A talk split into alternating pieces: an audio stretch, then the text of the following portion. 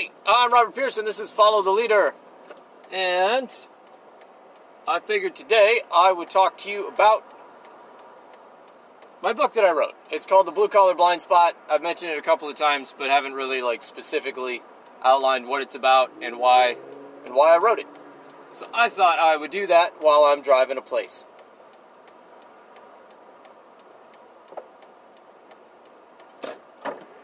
Whee! So, there we go. The uh, the book is called The Blue Collar Blind Spot.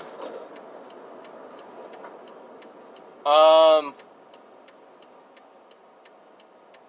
I felt called to like write or do something, and I I fumbled around trying to do stuff, internet things. I don't understand things. I can't write for Beans for like a blog or something. It takes me forever to write anything. Case in point, this book has taken like three or four years at four hours a week, and uh, it's not even 100 pages. It's 100 pages if you count the blank page in the back. Um, but uh, it's very thorough. It's probably the only book that's about 90 pages long with four appendices in it. That's just how I roll. So, I couldn't figure out what I'm supposed to write about. Started doing like dad advice or something. I don't. It's it's an area that I feel relatively competent to share my experience and biblical knowledge in. And uh, all of a sudden, one day, I'm getting out of the car, headed to the house, and a thought strikes me like a lightning bolt that Jesus got to choose who his dad was, which meant that Jesus got to choose the job that he was going to do. Because in uh, in ancient Hebrew culture, it was a you were you were taught a trade. It was just a matter of fact. Even uh, the very elite were taught a trade. Uh, there's a cool line out of the Mishnah: "He who does not teach his son a trade teaches him to steal." Uh, you were you were taught a job that you would be doing, even if you were some like elite higher up status. You'd still have some kind of practical trade skill that you would have learned. Um, case in point, Paul's a, a, tent maker, even though he's you know a rabbi taught by rabbis uh, from uh, you know prestigious family line. Uh, he still knew how to make tents. So, um, this all kind of hits me in a flash. Now I know, yes, this is prophesied. He would be of the line of uh, of David, of the tribe of Judah. The family trees are only kind of like forked at the top for aesthetics to be a tree. They're actually forked out as you go down through time. So God could have had any number of descendants of the tribe of Judah, of Daniel, or of David, sorry, of David, uh, that would be literally any occupation. He probably even could have had Levites um, and scribes and stuff that were also of David's lineage, you know, by marrying into families and stuff. Uh, I don't know, but he, he could have been any any possible occupation. And he chose carpenter. He chose to be a blue collar. And the more I started thinking about that, uh, the more I realized that uh, like it, it started to be a, a starker contrast how poorly our general society thinks about manual labor and the uh, you know skilled labor, the, the tradesmen and stuff. There's still a lower uh, lower status given. We're digging a hole at, at one point. Um, we're, we're fixing one of the feeds to the parking lot lights, so the parking lot can have light right? That's the electricity has to come from somewhere. And what you do is before they lay the asphalt for the parking lot, when everything's just a big hole, you run plastic pipes in the dirt. And at the very end of that plastic pipe, it bends whoop, straight up. And then uh, they they put a mold in the dirt, and those pipes go straight up, and they pour concrete in the mold. And so now your uh, your plastic pipes that go straight up through that concrete now get bolts put in it and that's the light base. That's where your light poles. That's how they get power. Uh, you'll see on the new when it's newer electricity on older poles, you'll see a pipe that comes up out of the ground and goes on the side.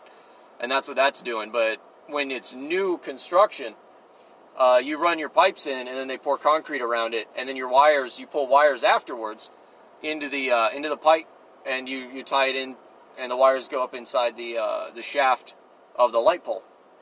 That's how the electricity gets there.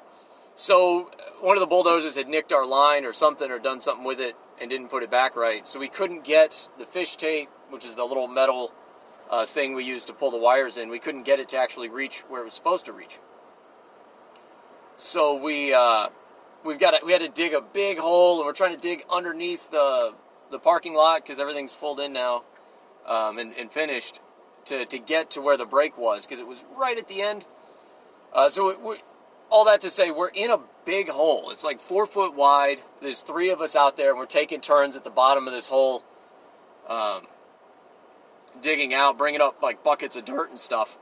As uh, you know, school is back in session, so you got the school people, uh, kids, people dropping off their kids in the morning because we start early.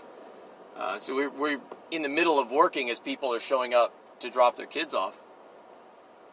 And uh, there's just this amazing amount of scorn. Like we're in a, in uh, a higher income area too, so there's just this palpable scorn of uh, having to work for a living, and they're like, "Don't look at them, Jimmy, or you'll become one of them."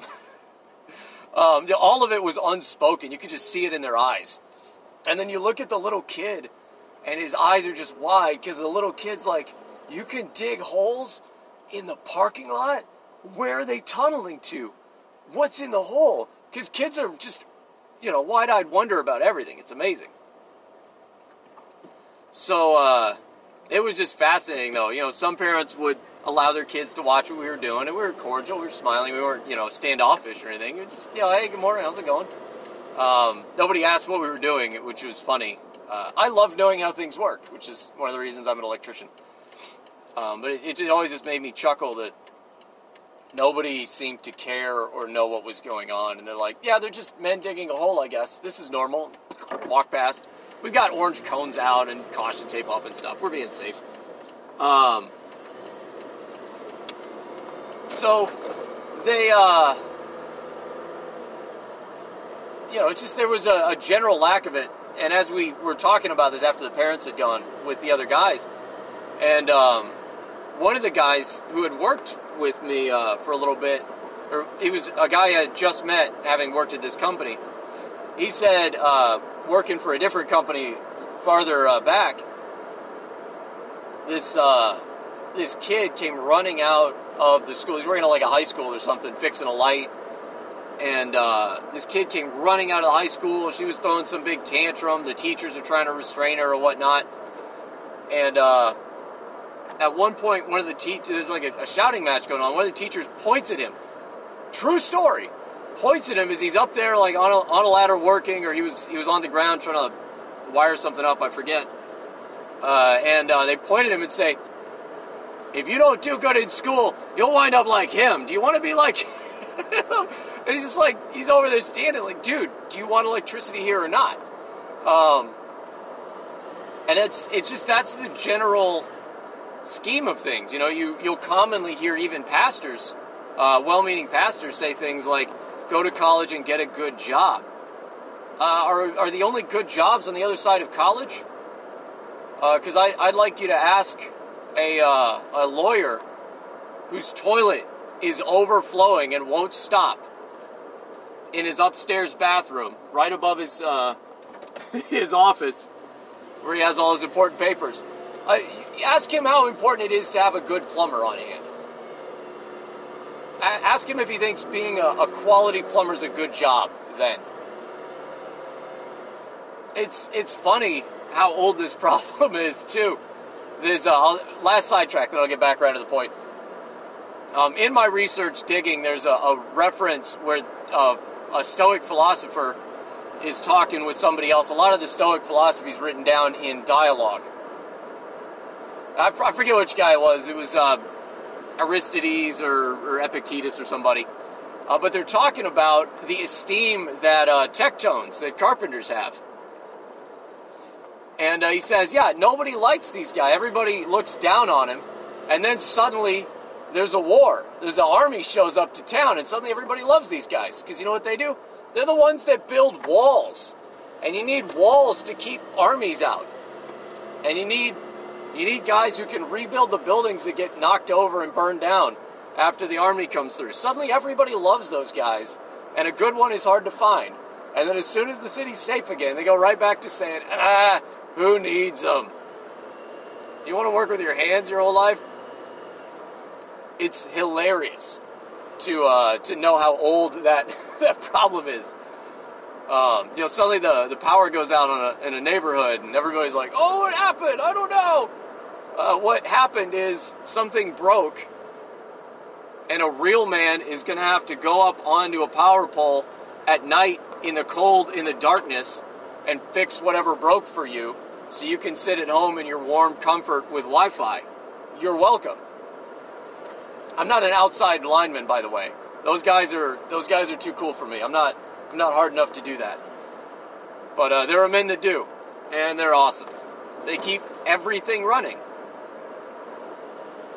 So, uh, so I, I, the more I thought about this, the more I really started to notice how often I listen to uh, Christian radio a lot, like all the time. I'm always listening to a radio sermon or something.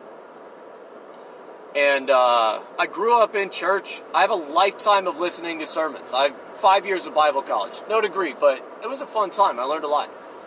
Uh, I would definitely do it again. The the thing I started to notice every single time a list of careers when they're from Sunday to Monday, and it's almost always an office or a cubicle or a water cooler or uh, you know tomorrow at work at the office or when you're at your desk.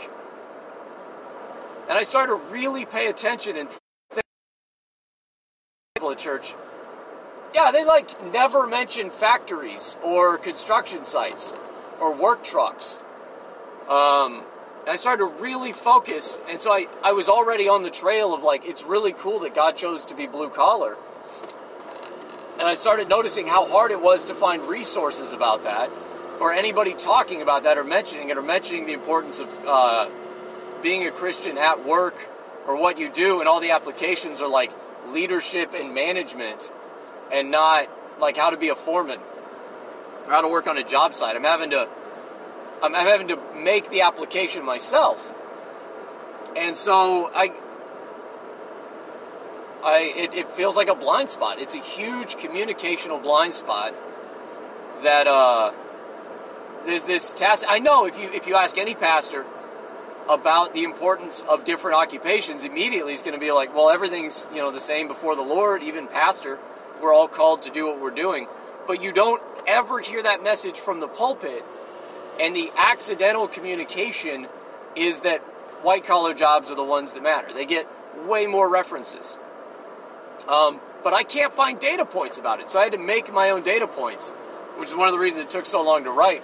Uh, one of the things I did was I did a survey of all Christian books from top 100 bestseller lists. So I've got, um, I've got books. Uh, I took eight top 100 lists, and there was a lot of overlap uh, between those eight top 100 lists. So going through effectively 800 book listings, I have 379 distinct books that I looked at, and uh, I picked kind of like I don't I don't know. I'm making my own data points, right? I'm an electrician, but I can't find somebody else who's already parsed these numbers for me to just use. I can't find a database of. Um, I should go to 28. I can't find a database of sermons, like a searchable database, so I can look at sermon illustrations or I, I just couldn't find anything. Um, so this is the best I could figure out doing.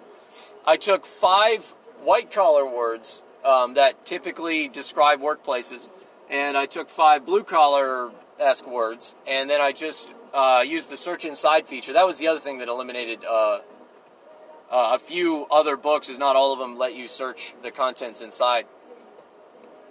And I just did word searches on um, you know, office versus factory, um, desk versus truck, uh, staff versus crew. Right, blue collar, you talk about your crew and your team.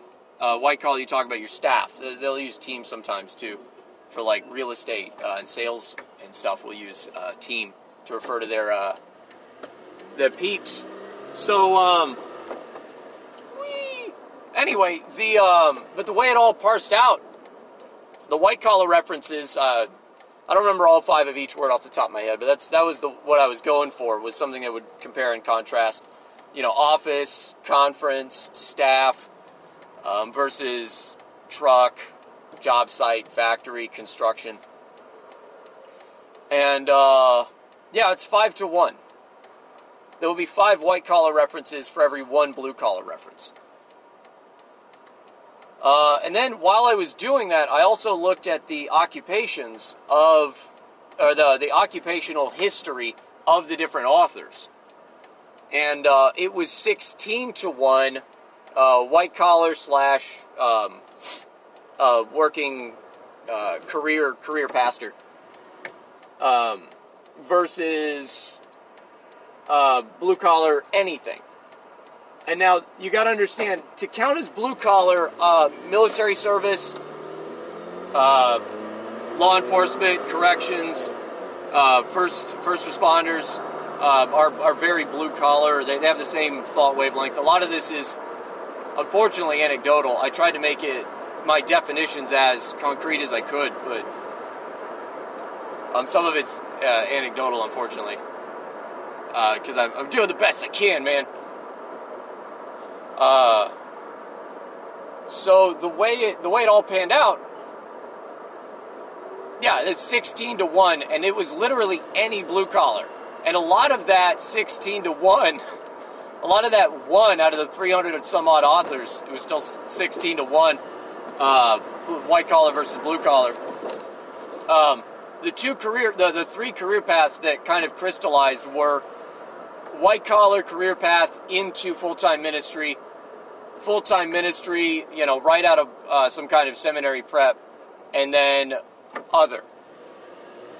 And so you got like Francis Chan, who worked at Taco Bell for a summer. Uh, C.S. Lewis was in the military, so that's is some of that. Uh, but, but, but I let Joyce Myers count, uh, even though like her testimony it sounds like she works retail. I couldn't figure it out though. Um, so I, I, let it count uh, to err on the side of my bias, thinking that like, well, nobody's blue collar. You're all a bunch of elites writing books, and trying to tell me how to live. You know, I wanted to make sure that wasn't my frame of mind. So I, anytime I was a gray area, I erred towards um, not supporting the point that I, I believe to be true. And uh, yeah, it's. Uh, they wound up being 16 to 1, but zero construction background, zero industrial background. Oh, sorry, not zero. The there's some industrial background. There's like one author out of 300 and some odd books. I think there were about 300, 370 odd books, and there were about 328, just over 300 individual authors. Um, you know, because Joyce Myers has a lot of books. Uh, I think there were more than one Joel Osteen book, a couple of C.S. Lewis books. Tony Evans has written a lot of books. Um, and so I had a lot of uh, single author, multiple books. So once again, why the numbers are even smaller uh, out of that pool. And uh, man, it took me a year to do. um, but it was uh, that was I forget the name of the author. It was a lady. She does the book "Girl Fix Your Face," and like four or five others. She's a prolific author and like a mom blogger or something. And uh, I had never heard of her before doing the search, but I've seen her books on like tables at friends' houses and stuff. So it's um, she's fairly prevalent. She was on like two or three different top 100 lists for because uh, you know Amazon has thousands of top 100 lists now in nuanced categories. But um, the uh, she had worked in a factory as a summer job in her uh, background story testimony. Uh, but that was it, man. No full time construction that I could find. Uh, no other uh, jobs, it was, and even when it was a military career, it was almost always officer, which is white collar. Um, I count, I counted it as blue collar. Once again, trying to err um, against whatever bias I, I figured I would have. Um, but they uh, they understand blue collar and they know how to communicate to it. That's literally their whole job as an officer is to manage a bunch of blue collar minded uh, guys who are prone to violence and get them together, working together, and moving in the same direction and being constructive. Uh, so that's that was fascinating, and it was always like, a, or it'd be like a Navy SEAL who became a congressman who then started writing Christian books. I didn't know how to categorize like NFL coaches because there was one or two of those that, that were started, you know, writing Christian books. Um, and I was like, well, they they went they came out of college effectively, uh, played sports, and then so ah, I didn't know. I just didn't count those as either. I think. Um, but yeah, it's it was sixteen to one, man, and not a single construction worker, which I I fully expected it to skew white collar, and like all of the white collar uh, into clergy jobs were lawyers. Once again, makes total sense, right? They have career training in making a compelling argument, writing clearly, and discerning written text into actionable like information. Like that's literally their whole job as a lawyer is to interpret laws into actual information and make a compelling case how their um, you know how the client or whatever did or didn't break those laws, and then communicate that verbally. Like it, perfect skill set for a pastor, right?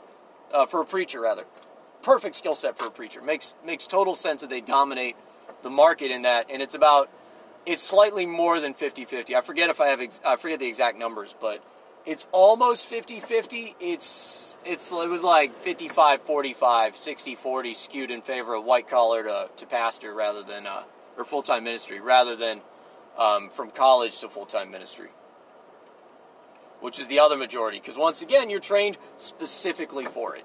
But I thought it would be more than zero um, oh, one of the other blue collar guys is somebody that like I've never heard of outside of having done this search. Is uh, praying medic is what he goes by. He has a ton of books on there, and he's uh, he was an emergency first responder.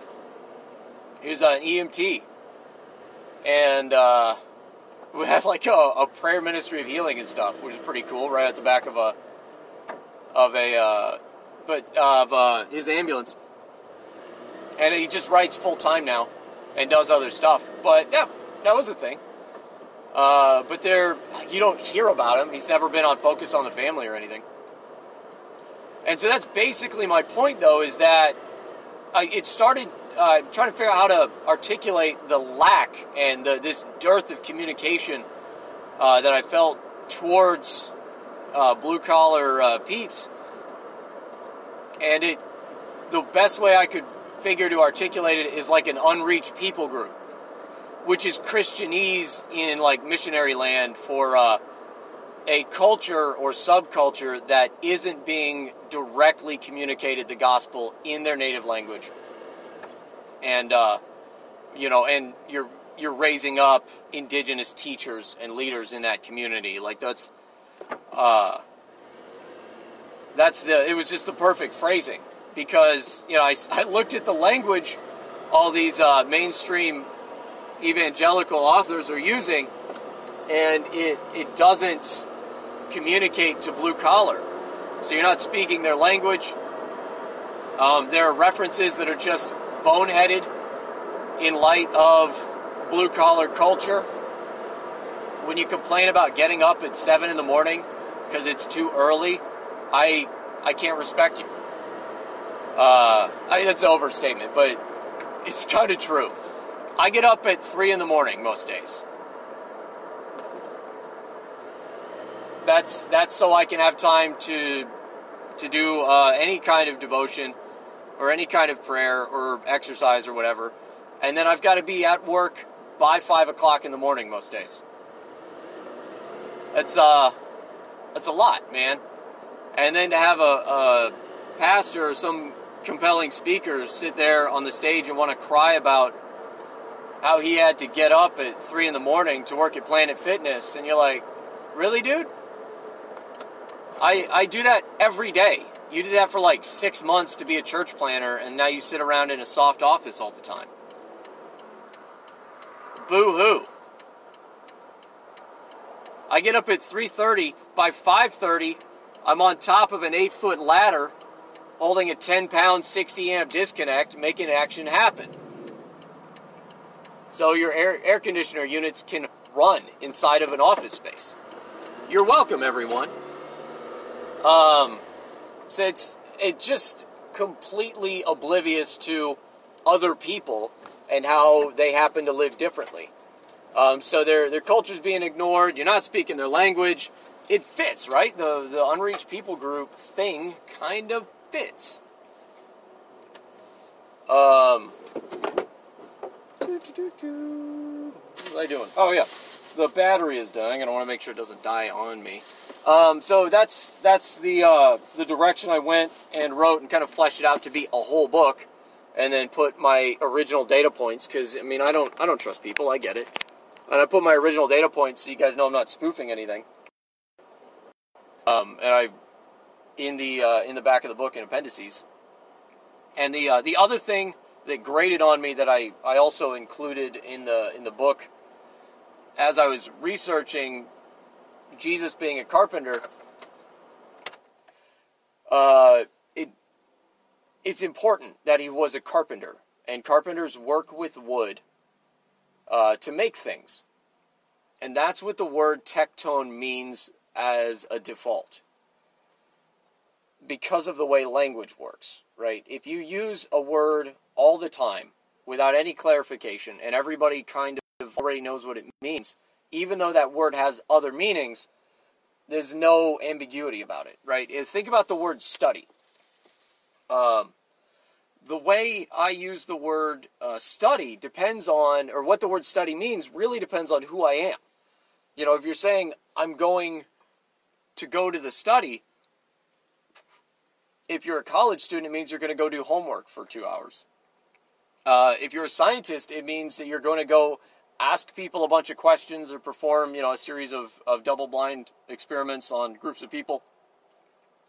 Um, or look at a bunch of different experiments and correlate the results together. Or if you're like a rich guy, then study is a room in your house. Uh, you know, but when someone says that, you don't go, whoa, slow down, that word could mean anything. I don't know what you're saying. No, the immediate context, who said it, and who they're talking to, makes the meaning obvious. So, in the same way, like the, the word smith means uh, it could be any kind of general craftsman, but as a default, we all understand it means a blacksmith, someone who works with iron they use an anvil, they, they heat up the iron, they beat it with a hammer while holding it with tongs, and they make things. Uh, but you have coppersmiths, silversmiths. You could be a wordsmith, um, anything, right?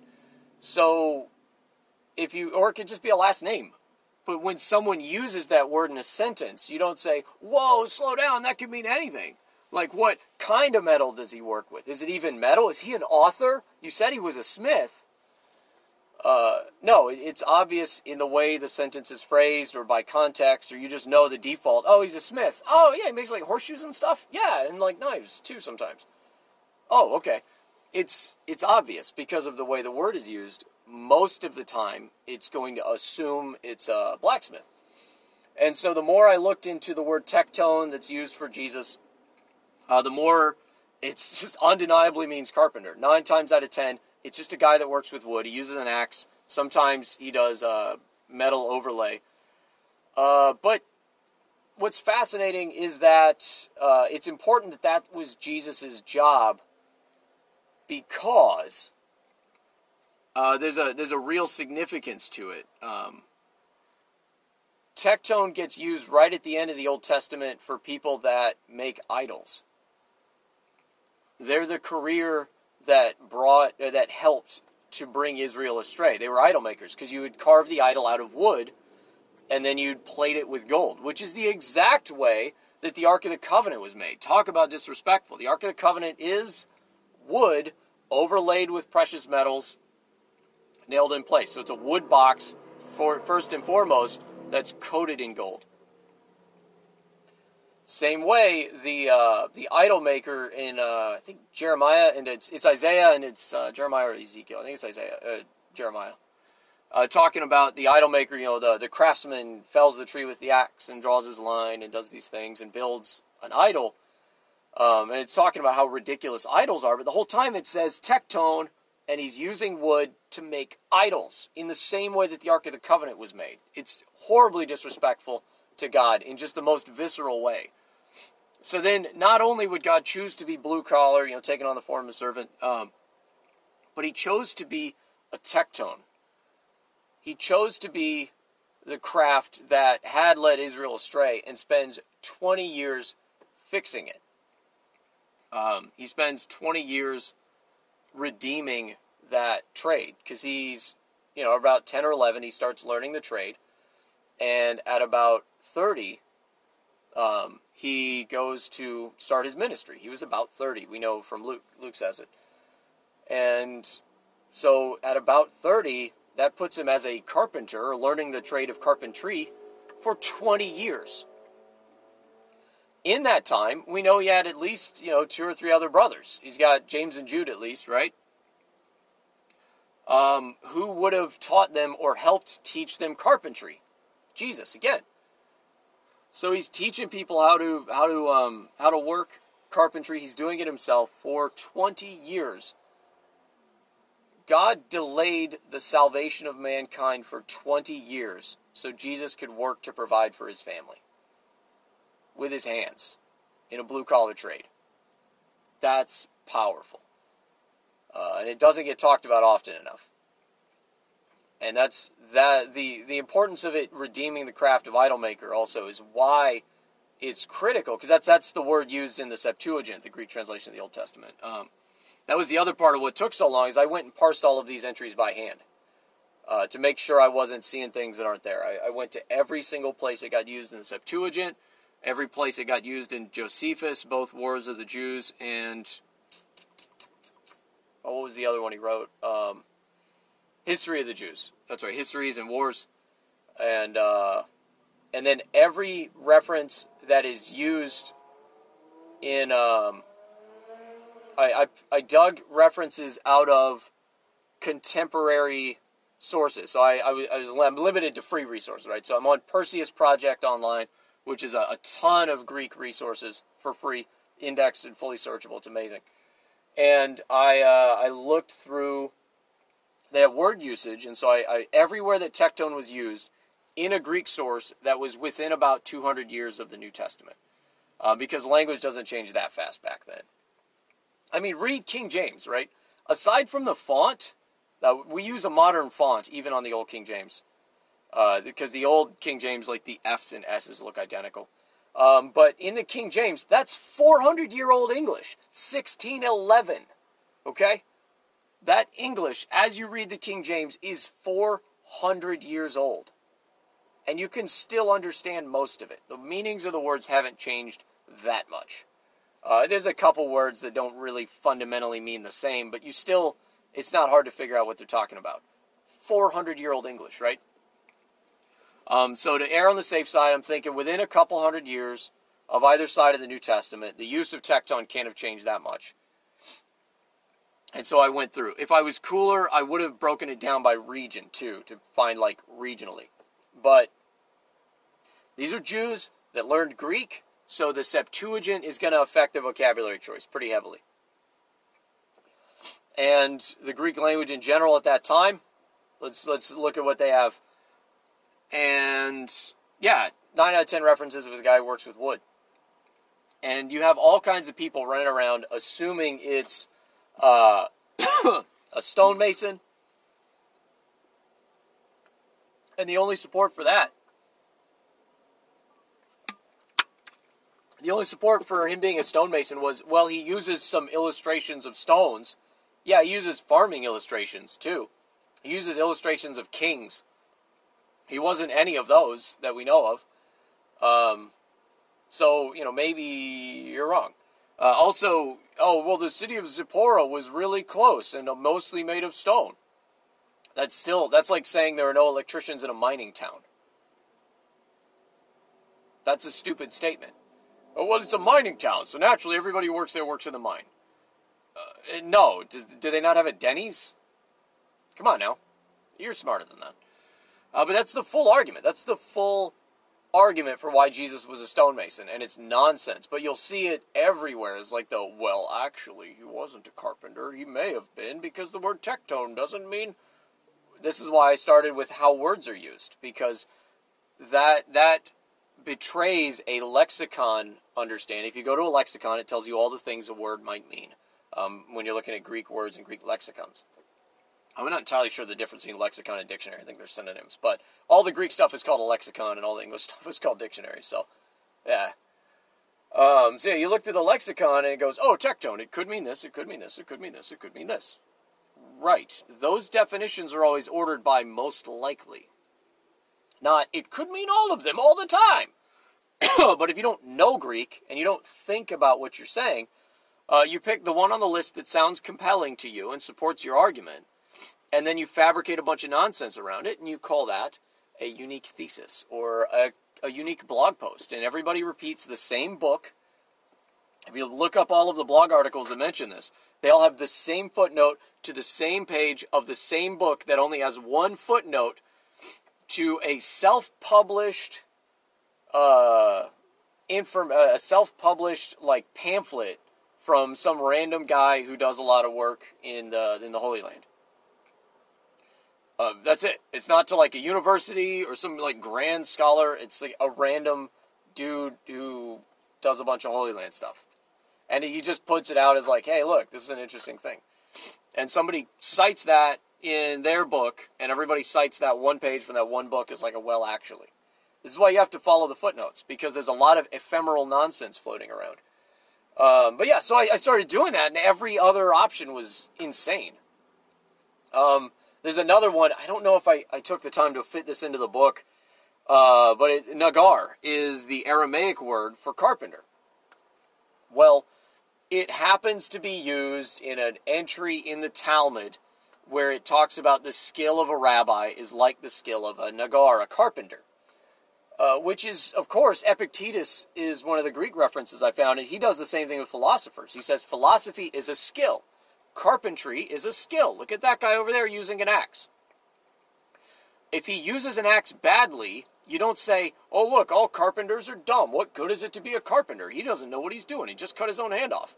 No, you say, that guy's not a carpenter. And in the same way, when you see a philosopher being an idiot, acting a fool, living an immoral life, you don't say, why would you say all philosophy is nonsense? Because that's, that guy's not doing it right. No, you say that guy's not a philosopher. That's, that's the argument he's making. Philosophy is the same as a skilled trade and should be a, a consistent standard between. If someone's doing it wrong, you say, hey, that person is not a carpenter or not, you know. So it's in the same way, you know, a rabbi, the skill of a rabbi is like the skill of a carpenter. Boom, done. So they use that reference and then say that's why Jesus is actually a rabbi. Because he's probably speaking Aramaic, and the Aramaic word for carpenter is used in the Talmud one time to talk about the skill of a rabbi. So it was euphemistic for a rabbi. That's the whole argument. And it's also nonsense. Uh, because the oldest copies of the New Testament we have are Greek and Hebrew. Uh, not, not Hebrew, sorry. Greek and uh, we got some Latin one translations uh, later on. Uh, it that's not how the Greek word is used. That's not how the Greek word is used in the Old Testament either. Yes, the Hebrew word harash can be literally any kind of craftsman, but as you go through the Septuagint, um, all of the different usages are spe- they, they, get more specific. So early in the uh, Pentateuch, it, whoever was translating it, he did everything by the letter, word for word. Harash is tekton. So harash of wood, harash of stone. Tekton of wood, tekton of stone. Word for word, all the way through. The farther you get into it, you you either either they were like, well, this is not as holy as the the Pentateuch, as holy as the first five books, the law. As we get into the prophets and the histories, they use a wider vocabulary to explain things. And so either they're less cautious of misconstruing the meaning, and so they begin using uh, other words instead of doing a, a literal word for word translation, or the translator had more skill and a wider vocabulary, um, or you know different translators had different methods and stuff. I don't I don't know things. Uh, not it's outside the scope of what we're doing. Specifically, though, they start using harash of stone as a specific Greek word that is a stone worker, not tekton of stone. Um, as the vocabulary gets more elaborate as you get later on, tekton is a guy that works with wood, and uh, lithologon or something is a, a guy that works with uh, stone. Uh, lithos is like three or four different words, specific Greek words that have to do with the guy who cuts the stones versus the guy who um, lays the stones and builds a wall. And uh, there was one other option. Um, but yeah, they get there are three different specific stoneworker words used in the Septuagint, and uh, tekton only gets used early, early on, um, interchangeably once again until uh, until you get farther on, and then it's harash is specific Greek word for the guy that works with stone versus a harash of wood. So the Hebrew word has a broader use, and uh, the Greek word seems like it is more anchored to a guy that swings an axe, but you could also then use it for anything. Um, but you would just clarify in the in the text. It's a and some of the Greek stuff. It's a guy who builds boats, or a guy who builds furniture. Uh, Epictetus uses it for a guy that builds a house, even though a different guy, I think Elias or somebody, he uses it to talk about a guy who builds furniture, and the guy that builds the house is an oikodomeo. Um, no, no, wait. Oikodomeo is a house slave. Oiko something. It was a, the Greek word for house and then laborer or worker. Uh, oiko ergo or something. Uh, but it was it was once again it was a different word. And this is also important because one of the arguments was that Jesus was a common day laborer. You know, he was these migrant laborers we see outside 7-Eleven all the time, and that's also not accurate. Uh, he was a specific skilled trade. He was not an unskilled laborer. Those are always referred to with the um, the uh, the laborer. It's uh, oiko. Uh, I think it's oikodomeo. Um, but it's, it's, basically yeah, it's a house builder. It's the the word translates to house worker, basically builder, right? Builder, building, right? Same same root. And that's uh, once again that's the uh, that's the way of it. Is it's very consistent. It's very clear, and you have all these different people trying to make bones about what Jesus did, and he did these things, and guys, he's been a carpenter the entire time. So then we finally get down to Justin Martyr, and everybody points at Justin Martyr saying, he just assumed he was a carpenter. He didn't know anything. We know better now. Guys, we are 2,000 years away from the year zero. Justin Martyr was born in the year 100. Okay?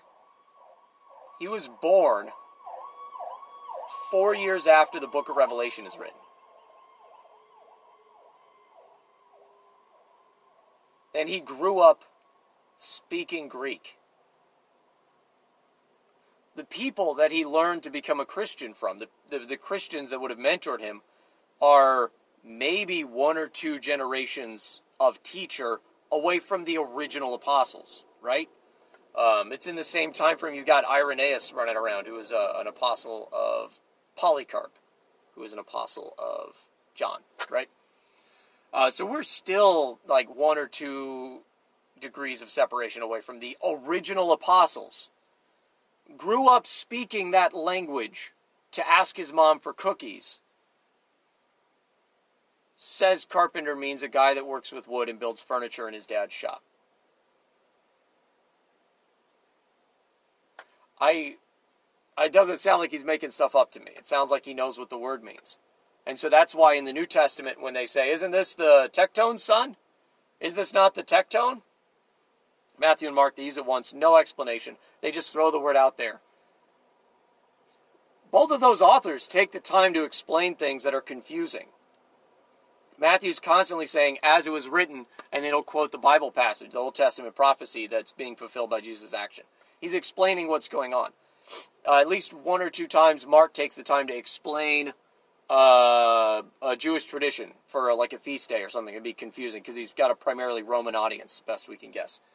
Uh, it, they, they take the time to explain things that are confusing. So their audience is assumed to know what this word means without any modification or context. And when we just look at how the word's used in the Septuagint, which would heavily influence their vocabulary choice as uh, Jews writing and speaking Greek, and um, the contemporary sources, as best I could dig up, and even Josephus using the same word uh, a couple, three hundred years later. Um, no, no, he's 70 AD. Yeah, he's, he's yeah within within 100 years later. Uh, I'm forgetting my dates, but uh, yeah, same same usage. Nine times out of ten, it's a guy that works with wood. Uh, Josephus adds a nuance. They make tools. So tektons follow around the Roman army and they make tools. But also later on, they're making a wall. Um, during a siege, while arrows are being fired at them, I guarantee you they're not using a hand chisel to carve stone as arrows are coming in, right? They're slapping boards and planks up and supporting them to protect the uh, the the the, the siege right? Because the, the walls kept getting knocked down so they would build up and increase the height of the wall uh, and then fire arrows over the top of that. So it's he was a carpenter. And so all of that comes together then of why is the church accidentally ignoring the exact demographic that jesus went to uh, because that's also all the guys that jesus pull in to be his crew right the apostles are illiterate, illiterate fishermen. In uh, you know, it says we see these are unlearned men uh, in uh, Acts chapter four ish. This is like in the middle of chapter four. It's talking about uh, Peter and James, uh, James the apostle, not James the brother, uh, who later becomes an apostle, and uh, they are specifically said to be unlearned. The word there is agrammatos, not lettered. They are illiterate. They cannot read or write. And they're fishermen. And they're the people Jesus chose to spread his gospel. And uh, all of a sudden, I started thinking about all the different examples that Jesus used. They're all blue collar examples. He never says, So you see, the kingdom of heaven is like filing a fourth quarter earnings report. No. Planting a seed, building a house, fishing, um, he's he's got a couple of like market stuff, you know, a guy who finds a, a pearl. You've got an appraiser in the marketplace. Uh, you know, a, a, random guy in a field finds a treasure in a field and buys the field. Anyway, but uh, he, he talks about kings and stuff and, and aristocracy a little bit, masters, people who own property, landowners. He, he runs the gambit, but there are a ton of a ton of illustrations that only make sense if you have the blue collar context for it farming. And a lot of preaching is spent trying to bridge that gap to the audience that don't understand farming anymore because we just don't farm in general unless you are a farmer or your family's a farmer. So that's um, so that's it. So I started writing the book, and everything kind of came together. I have it. It's a real book now. I didn't think ahead enough to actually bring it to show, but I've got my test print, and uh, of course I forget whose rule it is, but there's an axiom, there's a an assumed to be true law of authorship. The moment an author opens his own book, his eyes immediately fall on a typo. And I, I didn't have to, I, halfway through the page, I just flipped it open at random. I was like, yeah, we'll see. Halfway through the page, I thought, ah, that should really be an as there instead of an if. Can't catch everything. Uh, even in like an 80 page book. So, it's uh, it's a short book. It's a quick read, and it's about this issue that pastors are not speaking blue collar language. They're not appreciating blue collar culture. They don't go to blue collar country, which is the calendar. Um, when was the last time you had a church service in the middle of the day on a Thursday? Like never. Um, sometimes it'll be a prayer group or something. But for people, anybody who works third shift, evenings, or they work weekends, they essentially can't attend church services at all? How do they fellowship? Who are they going to invite their coworkers? Where are they going to invite their coworkers to? Um, you're like, hey, let's take a, a, fake sick day so we can go to church on Sunday. Not happening. Um, you know, are you are you being intentional about that? Like, I, I went to a church. Uh, there was one lady in church. her husband could never be at church on Sunday because he worked uh, at the prison or at an odd shift. He was literally always at work on Sunday morning. Always. Most police officers work a 12 hour, three day on, two day off, like swing shift thing. Uh, and so they wind up getting, so that, that schedule winds up getting you every other weekend off. So you can only go to church half as much as everybody else. And maybe sometimes you can get to go to an evening uh, Bible study, you know, assuming you don't want to spend time with your family that night, because that's also precious and doesn't happen as often as you want it to. So it's just, there's a lot going on, man. And uh, it's, it's getting missed. And there were literally zero blue collar authors. So, what kind of discipleship programs are we having? That there wasn't even like one or two construction workers who felt called to write books and the local church nurtured and educated them in that? Like all of these colleges, all the high highfalutin, look up every Ivy League college, the history thereof. It's a ministry training school. And uh, it became what it is now today. But the, the church was the center of scholastic education. If you wanted to be a scholar, if you wanted to learn uh, higher level education and stuff, it you'd go to, to Christians. You'd go to the church. You go to um, you know, olden times. You'd go to a monastery, uh, Catholic monastery back in the day. So it's that's uh, our, our why does I'm not saying everybody needs to study deep theology in Greek and Hebrew, but it can't be that hard. It's I'm not smart.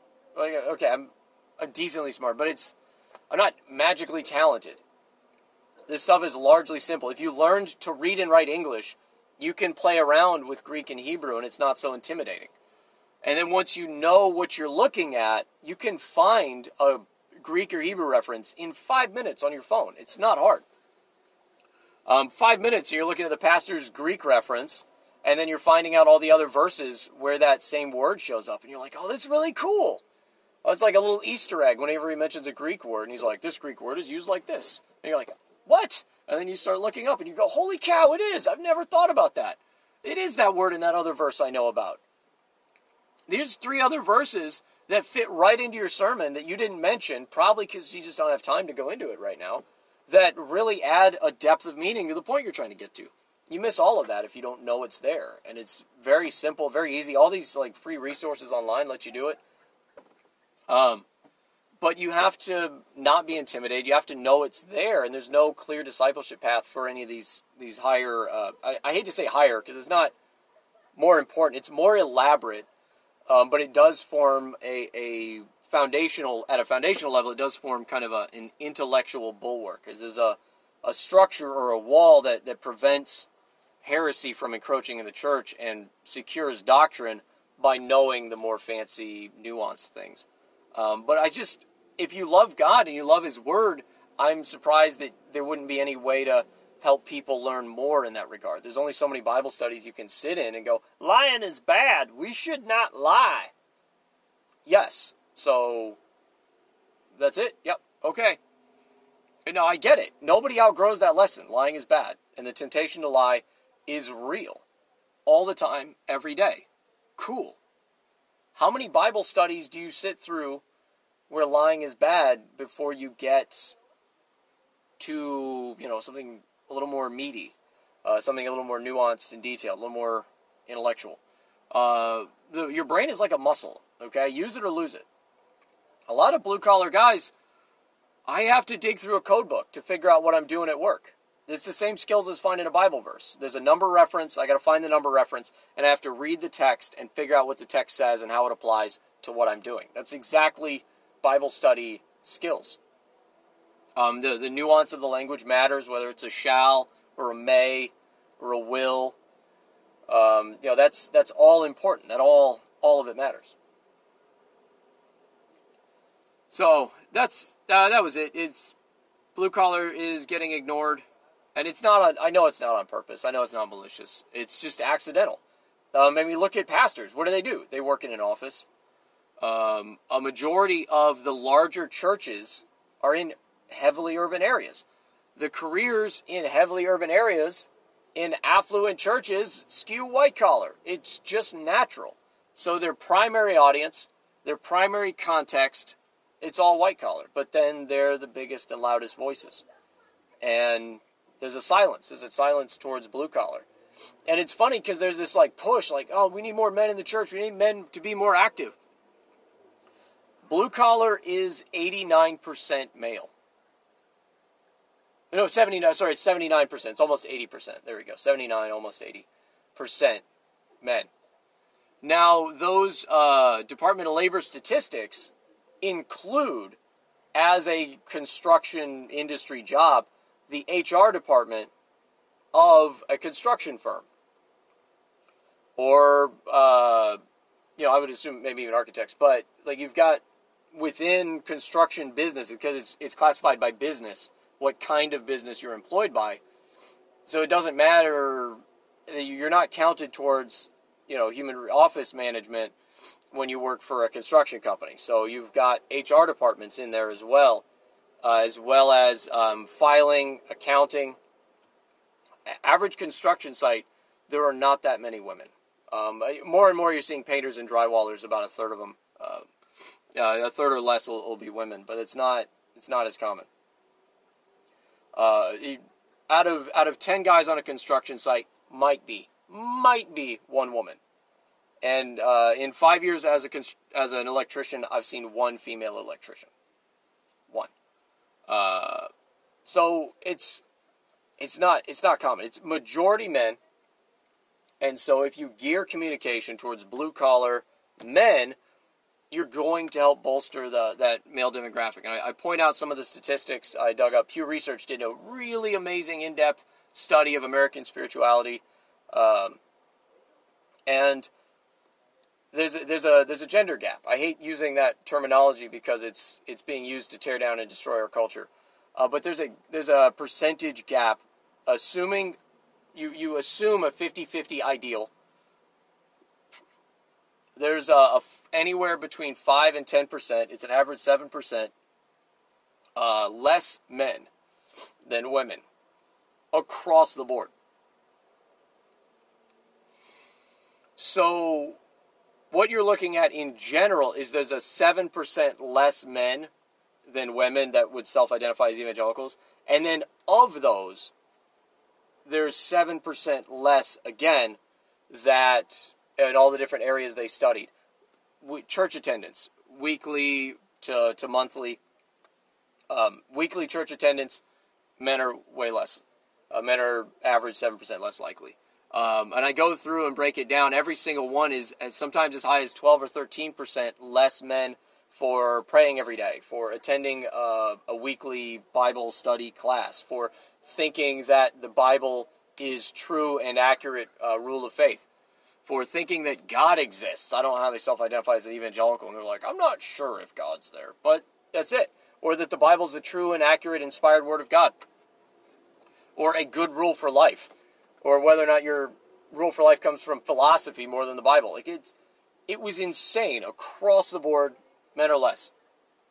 And so you have this untapped market of men in uh, 13% of working adults using the Department of Labor statistics. Uh, so you wind up the the number uh, seventy nine percent of thirteen percent of all men, or thirteen percent of all working adults. Uh, you wind up with about fifteen million men that are basically being tacitly ignored by modern, like the mainstream evangelical media.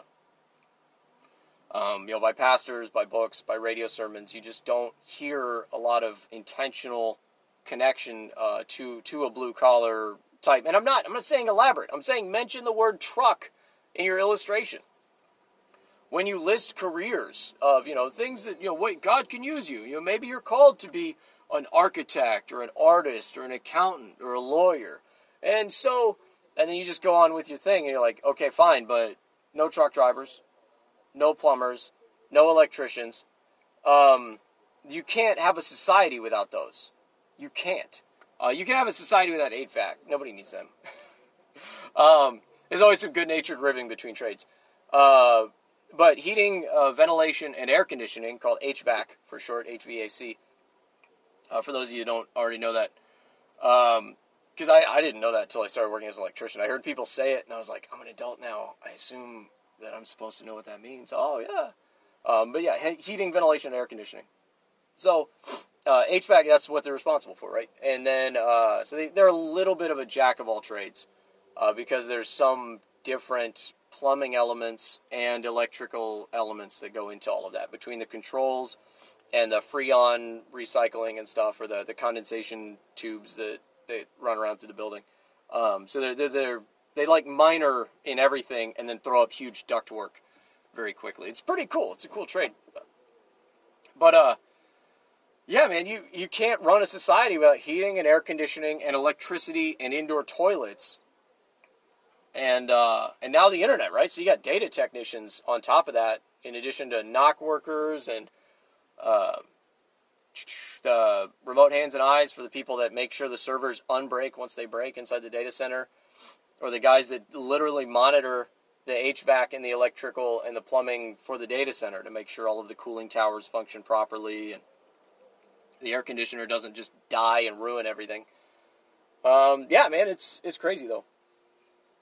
So yeah, that's it though. I wrote a book because that's that's where my heart's at. It's important to reach out to blue collar, and it's not like a victim group thing. I mean, these guys bend and cut steel for a living. Um, you know, I like to joke that I bend lightning with uh, with wires, and uh, it's that's literally what you're doing. Though, is you harness lightning to run a vacuum cleaner, and I'm, I'm the guy that gets it from the the service uh, in the building to the outlet to the vacuum cleaner to plug in to clean up stuff. Um, an inside wireman or inside lineman.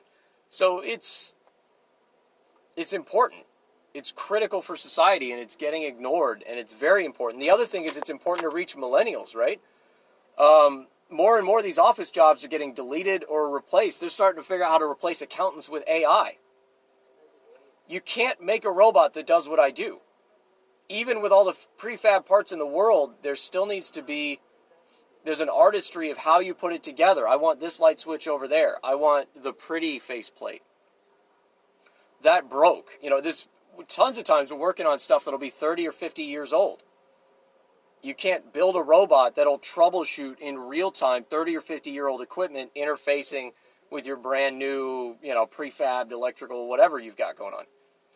Um, you, you can't do that. You have to, in real time, solve problems that are created by your three dimensional reality. And computers have a hard enough time just recognizing a bird.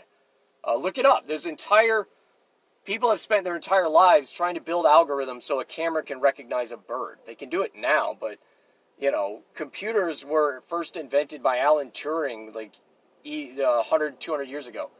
Uh, it's taken a long time to figure out how to recognize a bird. I don't, I don't trust them to wire up receptacles. I'm sorry. Uh, so you can't replace what we do with a um, with robots, and it's a very fast track to entrepreneurial uh, endeavors you get competent at your trade, uh, you learn the wheeling and dealing at higher levels, and then you, you kind of strike out on your own. Okay, paused because the, the call came in. I, what what good is do not disturb? Anyway, so yeah, the um, I don't know what good do not disturb is. Um, I totally lost my train of thought because things. Anyway, things are happening and things are awesome, and uh, blue collar is very important and it gets ignored a lot and it shouldn't because millennials are getting um, what is happening? The whole world's falling apart. Uh, millennials are going to be disproportionately blue collar here in a little bit the more that millennials and zoomers start seeing how easy it is to learn real skills. You jump right into the workforce you jump right into a $15 an hour job you start sweeping floors and handing people tools. And if you play your cards right, and depending on the state you're in, depending on the state you're in, inside of five years, you can have a master's uh, license, sorry, a master's license, and be uh, able to start pulling your own permits to run your own work. That's a five year track to working on owning your own business. It'll be just you in a truck with whatever tools you own for a little while. Uh, but I mean, if you already have are business savvy, it's it's a short it's a short run to a handful of trucks and a shop. And that's a five year path, as opposed to four years in college, and now I have crippling debt, and now I have to hope I can get up to a 24 hour, 20 hour job, 20 an hour job. That's the other thing. You take your five years, your master's license, and you can command forty or fifty dollars an hour, depending on whatever giant large corporation you have, or maybe you you nuanced, fast tracked into like fire alarm, or uh, control wiring, or all kinds of stuff. You got all kinds of options. The world's your oyster, man. Um, yeah. so as they start getting laid off of these white collar jobs, or they start realizing that these uh, middle management white collar jobs aren't paying what they need to get rid of their student loan debt, uh, more and more are gonna of these, uh, especially Generation Z coming up, are gonna start looking at. I, I uh, more and more of them are starting to avoid college debt because it's just not financially viable anymore. Um, the market's saturated with white collar workers. A blue collar is not. And uh, if you're a go getter and management material, uh, you have a, a, fast track in less than, you know, you have a fast track within five years to be someplace. Uh, very assertively, uh, which you do not have from college. You just don't. Um, and then along the way, yeah, you can pick up night courses, take some online courses, kind of expand your, your learning from there. Um, so yeah, it's it's it's going to happen. So if you especially want a younger generation, if you want more men in your church, blue collar is the way to do it. It's a missed opportunity, and it's not hard to to bridge that connection. So, yeah, that's all I've got. It's uh, awesome things. The book is called The Blue Collar Blind Spot, and uh, it'll be out soon. I've got to fix a couple typos and rework the summary on the back, and then we'll uh, we'll put it out to final print. And I'll like make a big announcement and stuff, or do a release. I don't I don't know how the internet works, and I'm not cool enough and have a big enough following to do like pre-orders and pre-release, and you know, I don't. I'm not messing with that. We'll release it for sale, and then I'm going to start like bumming around on other small podcasts and uh, seeing what happens. So yeah, God be praised. I got it done. It looks amazing. Um, I forget the name of the artist that did the cover, but it's it's absolutely fantastic. Did I put cover by on the inside of the? Oh, I got to make sure I added that. See, this is why we do these things. This is why the test print's important. It matters. All right. That's all I've got for you. Godspeed. Read your Bible, pray every day, and you grow, grow, grow.